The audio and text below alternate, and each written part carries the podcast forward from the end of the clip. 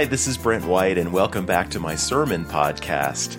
I know it's been a while since I've actually posted my sermons on this podcast. I, I, took a little break as I was posting daily devotionals during the season of Advent, and I got great feedback from so many people that uh, I feel inspired to keep on posting devotionals regularly uh, every week, so please stay tuned for those. But I do want to get caught up on my sermons, and this sermon goes back to December 3rd. It's about Zechariah and Elizabeth, it's about the angel Gabriel's annunciation to, to Zechariah that he's going to be having a son who will be John the Baptist. And just think what a great blessing it must have been for Zechariah and Elizabeth to find out that at long last God is giving them a child, but that also God will be using them as part of God's saving plan for humanity. It's a great blessing, but please notice, as I point out in this sermon, sometimes God's blessings hurt. Did you hear that? Sometimes God's blessings hurt. I'll talk about that in this sermon, and the scripture is from Luke chapter 1, verses 5 to 25, which I'll read now.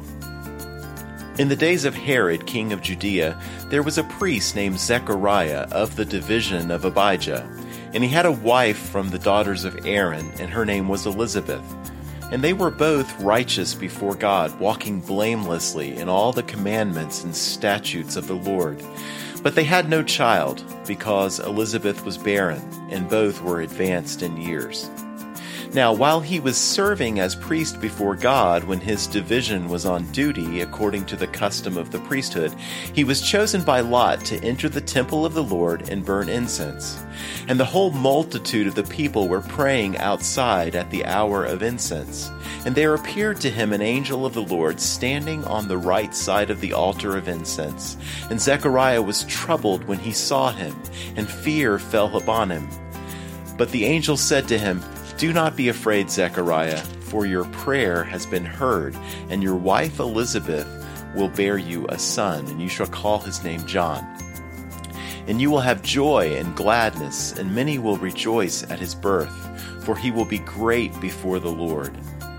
And he must not drink wine or strong drink, and he will be filled with the Holy Spirit, even from his mother's womb and he will turn many of the children of Israel to the Lord their God, and he will go before him in the spirit and power of Elijah, to turn the hearts of the fathers to the children, and the disobedient to the wisdom of the just, to make ready for the Lord a people prepared. And Zechariah said to the angel, How shall I know this? For I am an old man, and my wife is advanced in years. And the angel answered him, I am Gabriel. I stand in the presence of God, and I was sent to speak to you and to bring you this good news. And behold, you will be silent and unable to speak until the day that these things take place, because you did not believe my words, which will be fulfilled in their time. And the people were waiting for Zechariah, and they were wondering at his delay in the temple. And when he came out, he was unable to speak to them, and they realized that he had seen a vision in the temple. And he kept making signs to them and remained mute. And when his time of service was ended, he went to his home. After these days, his wife Elizabeth conceived, and for five months she kept herself hidden, saying, Thus the Lord has done for me in the days when he looked on me to take away my reproach among people. I'm always intrigued by the way angels are depicted in Hollywood.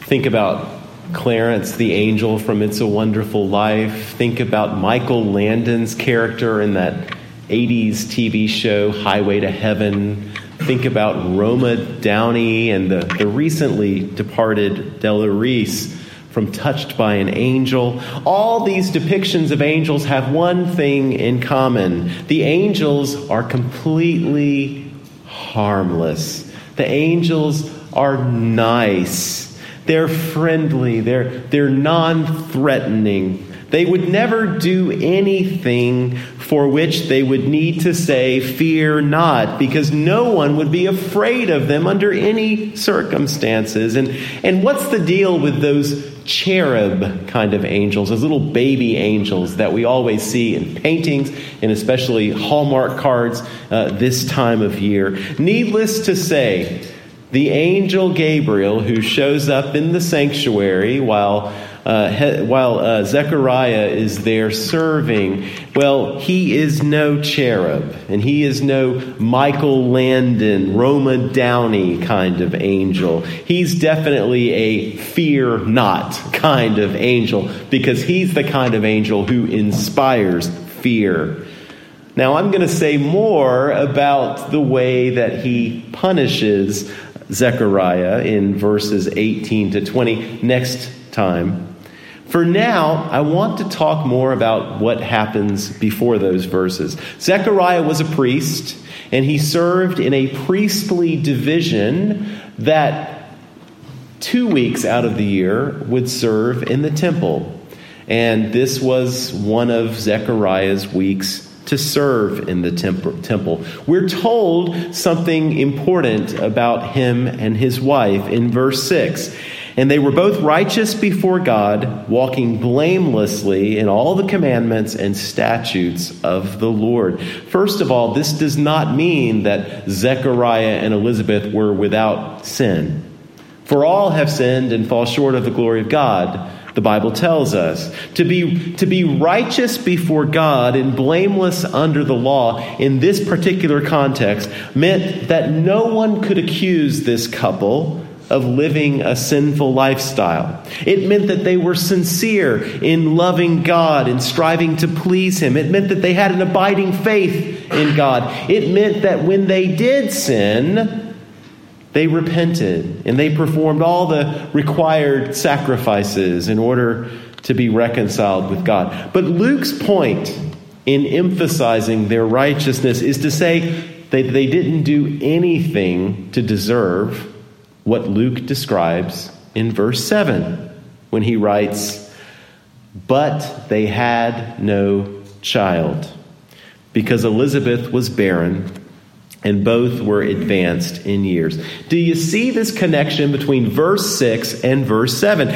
They were righteous before God, but they, they sincerely believed in God and trusted in God, but they, they were committed to, to living their lives to please God and glorify God. But, in other words, in the eyes of the world, something was wrong with them. If Zechariah and Elizabeth were truly righteous, if they sincerely believed in God, if they sincerely loved God, if they sincerely were seeking God's will, if they were committed to pleasing Him and glorifying Him, then surely they wouldn't be suffering like this. And this is why in verse 25 you can, you can get this, this palpable sense of relief that Elizabeth feels when she finds out that she's going to conceive and give birth to a son. The Lord has taken away my reproach among people, taken away my disgrace, is how most English translations put it. The point is, it was disgraceful for a married couple not to have children because everyone would assume that God was punishing you for some sin that you had committed. We see the same dynamic at work in John chapter 9 with the man who was born blind. Remember, Jesus and his disciples come upon this man, and the disciples ask Jesus, Rabbi, who sinned, this man or his parents, that he was born blind? And Jesus says, It's not because of his sins or his parents' sins. This happened so the power of God could be seen in him. And the same was true for Elizabeth and Zechariah. God wanted them to be childless for a lengthy period of time so that the power of God could be seen in them. After all, the two of them, by all outward appearances, they were past the point of having children. And even, even when they were younger, they were unable to have kids. So God was not only going to have to work a miracle for them personally, for which they and their friends and family could celebrate and, and, and praise God. Even more, God was going to use them as part of a much larger miracle to save the world from sin through the life, death, and resurrection of God's Son, Jesus. This child that they were going to give birth to was going to be that prophet that the Old Testament foretold, a prophet like Elijah, who would prepare the way for the coming of the Messiah.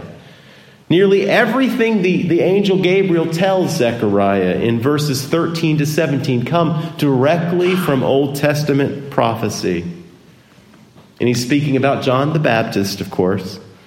God's power was going to be seen in Elizabeth and Zechariah. And the evidence of this power is demonstrated by the fact that every year during the season of Advent and Christmas, millions of people around the world celebrate what God did through them 2,000 years ago. There's not that many people from that long ago that we remember every year, but, but we remember them because God's power was demonstrated in them. All that to say, far from punishing Zechariah and Elizabeth through all the years, decades of anxious waiting and praying and bearing the reproach of others, far from punishing them, God was actually blessing them. So that all the waiting, all the suffering, all the tears, they were part of God's plan for them. Not just for them, but for the whole world. So that the power of God could be seen in them. Is there a message here for us? I believe there's an important one. It's difficult, but it's important. Sometimes God's blessings hurt. Sometimes God's blessings feel more like punishment, at least in the short run. Are we okay with that? Now, before you answer, remember that we love and serve a Savior. We follow a Savior who says, If anyone would come after me, let him deny himself and take up his cross and follow me. For whoever would save his life will lose it, but whoever loses his life for my sake will find it. We recall Paul's words in Philippians 3, which we looked at a few weeks ago.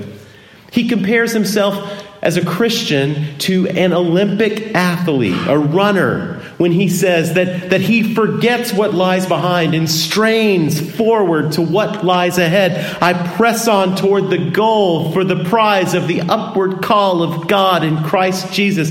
If the prize is worth it, what short term pain and suffering wouldn't a world class athlete endure in order to win it? Think of all the pain and suffering that the Georgia Bulldogs endured this season and in previous seasons in order to win the prize that they won last night. I mean, think about Nick Chubb. Wasn't it just a couple of seasons ago that he had a, he had a season ending knee injury? Was that pain and suffering worth it in order that he could win what he won last night and potentially what the whole team might win next month? Just last week, there was an article in the New York Times about professional football. And I'm sure this is true for college football as well. But it said that playing pro football was physically the equivalent of getting into a serious car wreck every weekend. Just speaking physically in terms of what it does to these players' bodies. Why do they endure that? Because the prize is worth it to them. The money is worth it, the rings are worth it, but mostly, I suspect, the glory is worth it. The glory of making a stadium filled with cheering fans deeply happy. The glory of being celebrated by, by millions. The problem is, we human beings aren't made for that kind of glory, although we usually live as if we are. We are made to glorify God alone. We're made for His glory. So I kind of admire these athletes. I, I know it can be showy sometimes, but I, I, do kind of admire these athletes who, when they make a big play or when they score a touchdown, they, they point to heaven or they kneel in prayer because at least they're showing that they understand who it is that really deserves all the glory. By contrast, the prize for which we Christians run this race of life, the prize whose value is infinitely greater than any prize we can win on this earth, this eternal life with God forever. This prize is worth everything. What pain and suffering wouldn't we be willing to endure in order to receive that prize? Zechariah and Elizabeth after anxious years of waiting, praying, suffering, they caught a glimpse of the prize that was waiting for them. And for all of us in the future who would call on the name of Jesus, they caught a glimpse of this prize. And this righteous couple was able to say, What a blessing! What a blessing! It's been incredibly difficult, but it was completely worth it for this.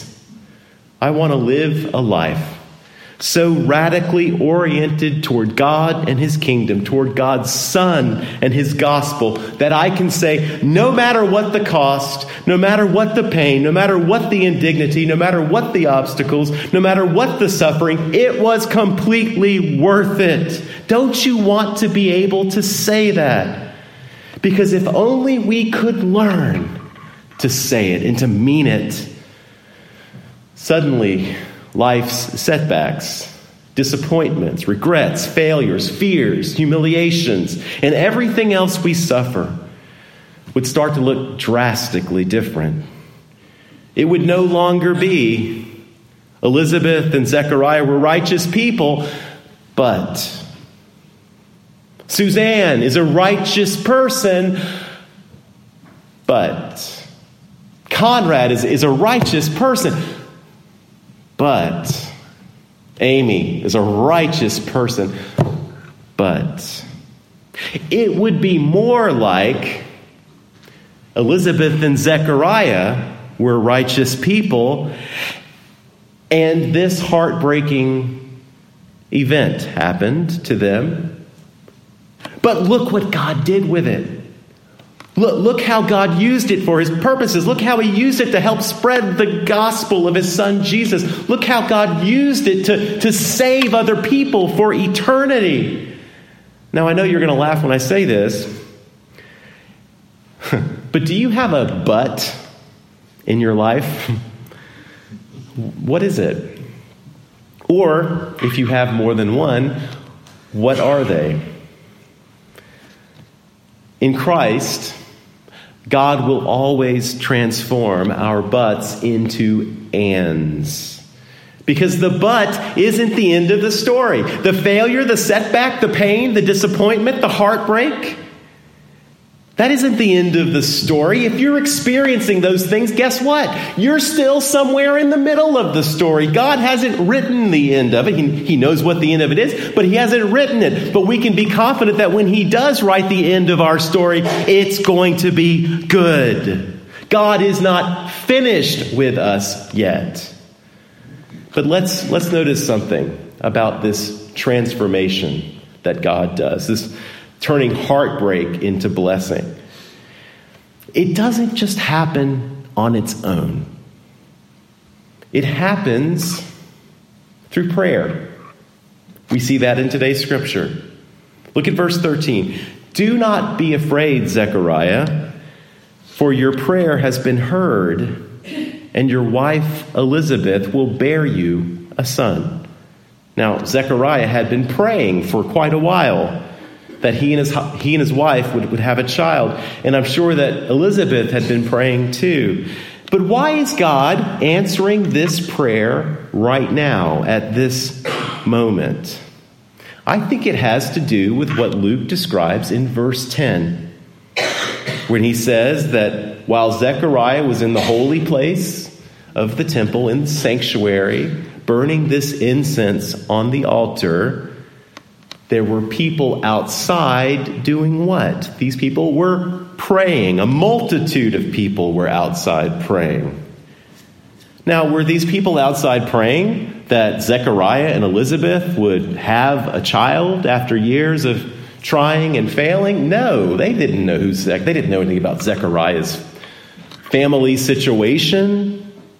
They were praying instead for the Messiah to come and rescue Israel, and for all the prophecies about the Messiah to be fulfilled, including the one about the Elijah figure who would come first. They were praying about that.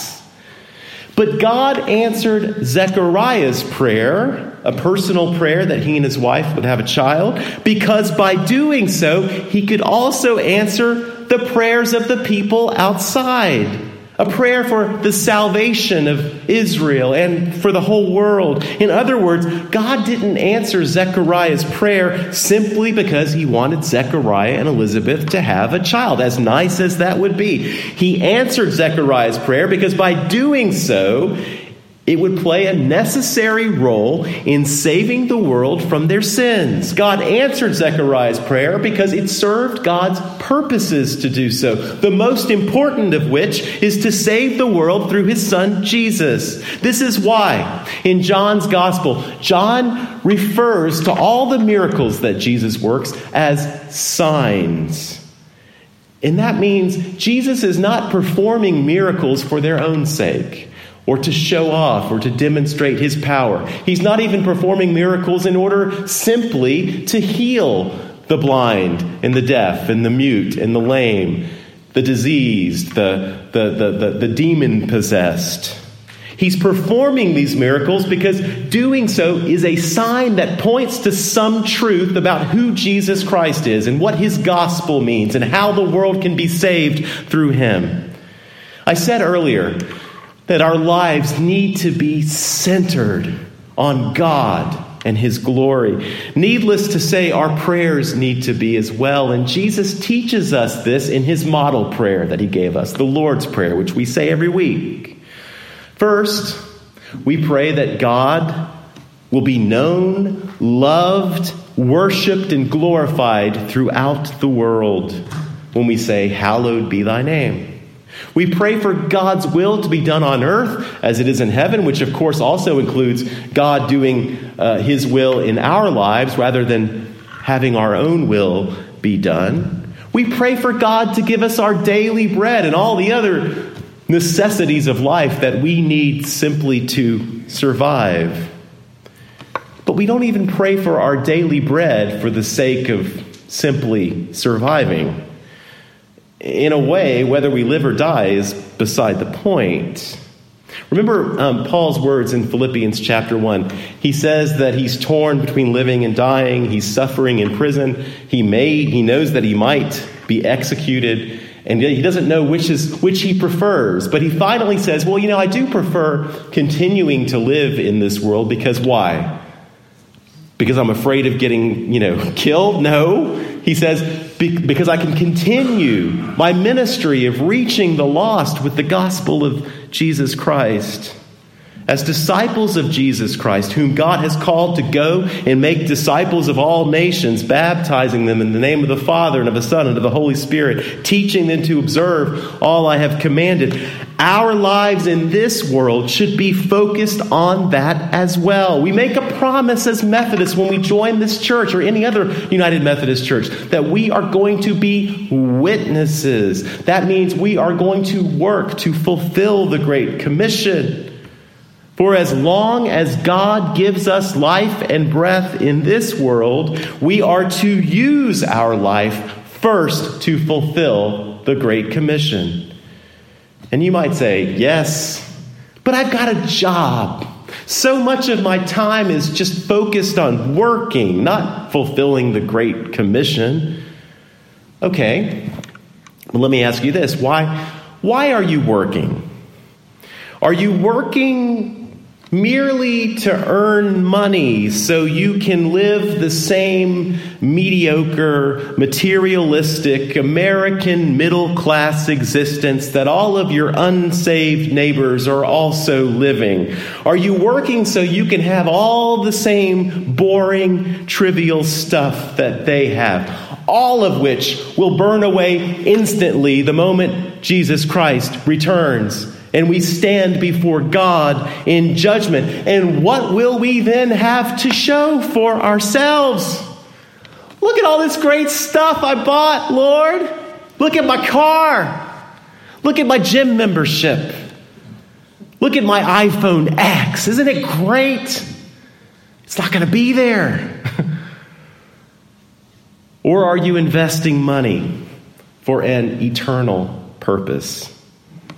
To fulfill the Great Commission, to help save people from their sins.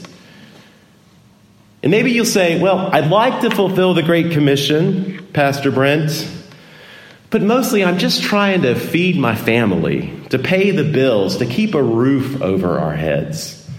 To which I say, Yes, but why are you doing that? If you're a parent, God has already made you a pastor and a missionary. Did you know that? The most important mission field is the lives of your own children or grandchildren. Do, do they know Jesus Christ as Savior and Lord? Are you showing them what that means? Are you living it out? You say, God's Word is very important to me. Okay, are you reading it? Are you studying it every day? Are they seeing you do that? Do they know it's important to you? Are you obeying it? You say, prayer. Prayer is the most important thing. Okay. Do they see you as you face life's challenges, going to God in prayer? Are you praying with them? Are you showing them that prayer is a priority? You say, worshiping God is, is important. We need to do it every week. Okay, are they seeing you do that? Or, you know, is church on Sunday morning kind of optional depending on what happened the night before, depending on what your plans are the rest of the day?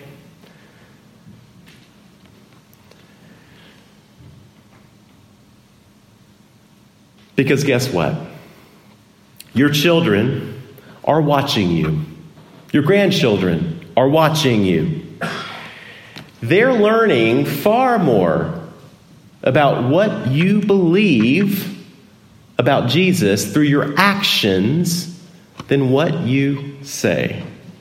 And consider this whether or not your children will be saved for eternity depends far more on you than any pastor or any Sunday school teacher or any youth minister or any children's minister at any church, anywhere. Parents, grandparents, are you, are you shirking your responsibility? Did, did some pastor that you had along the way neglect to tell you that nothing less than heaven or hell hangs in the balance of what you do with your life and what you show your kids that you do with your life? If so, I apologize on their behalf, but I'm telling you the truth. Heaven and hell for your children and grandchildren hangs in the balance of what you do right now with your life, with your time, with your talents, with your possessions, with your money. And even after your children are saved, your mission to them has not ended.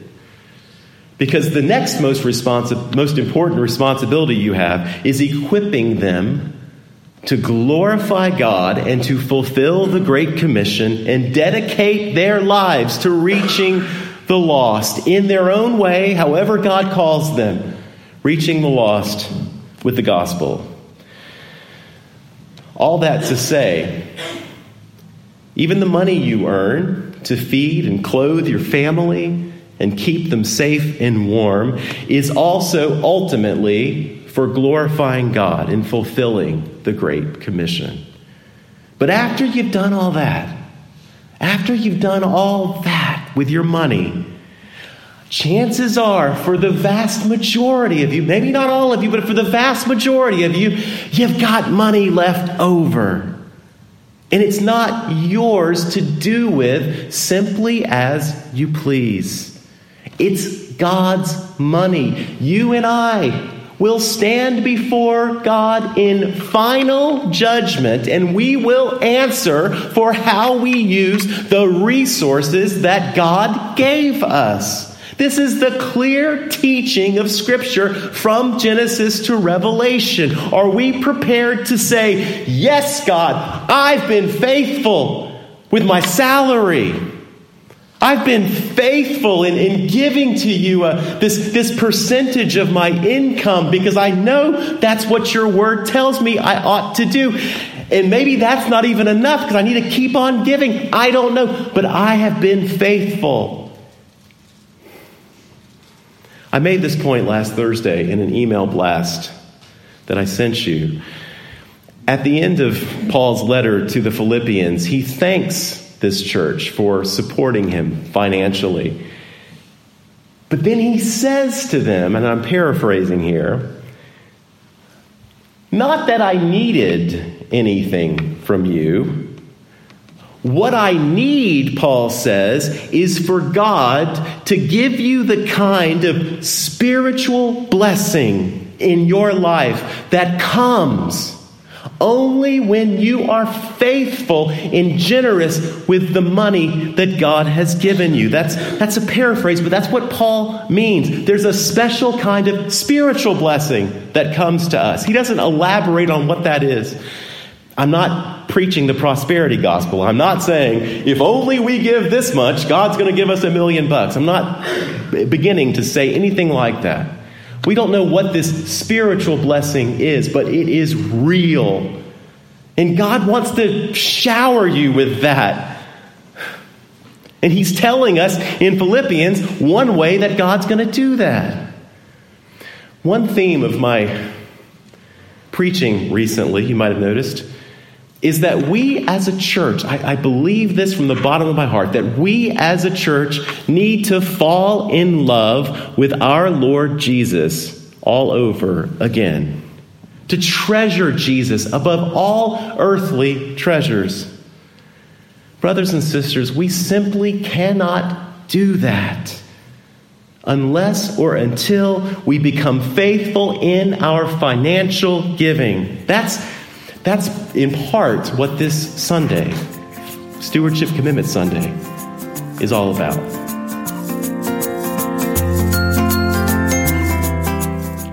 Thanks for listening. If you're on the south side of Atlanta, I want you to know that you are invited to come and worship with us at Hampton United Methodist Church. Our church is on West Main Street in downtown Hampton, and we have two worship services. We have an acoustic contemporary service at 9 and a more traditional service at 11. I hope you'll join us.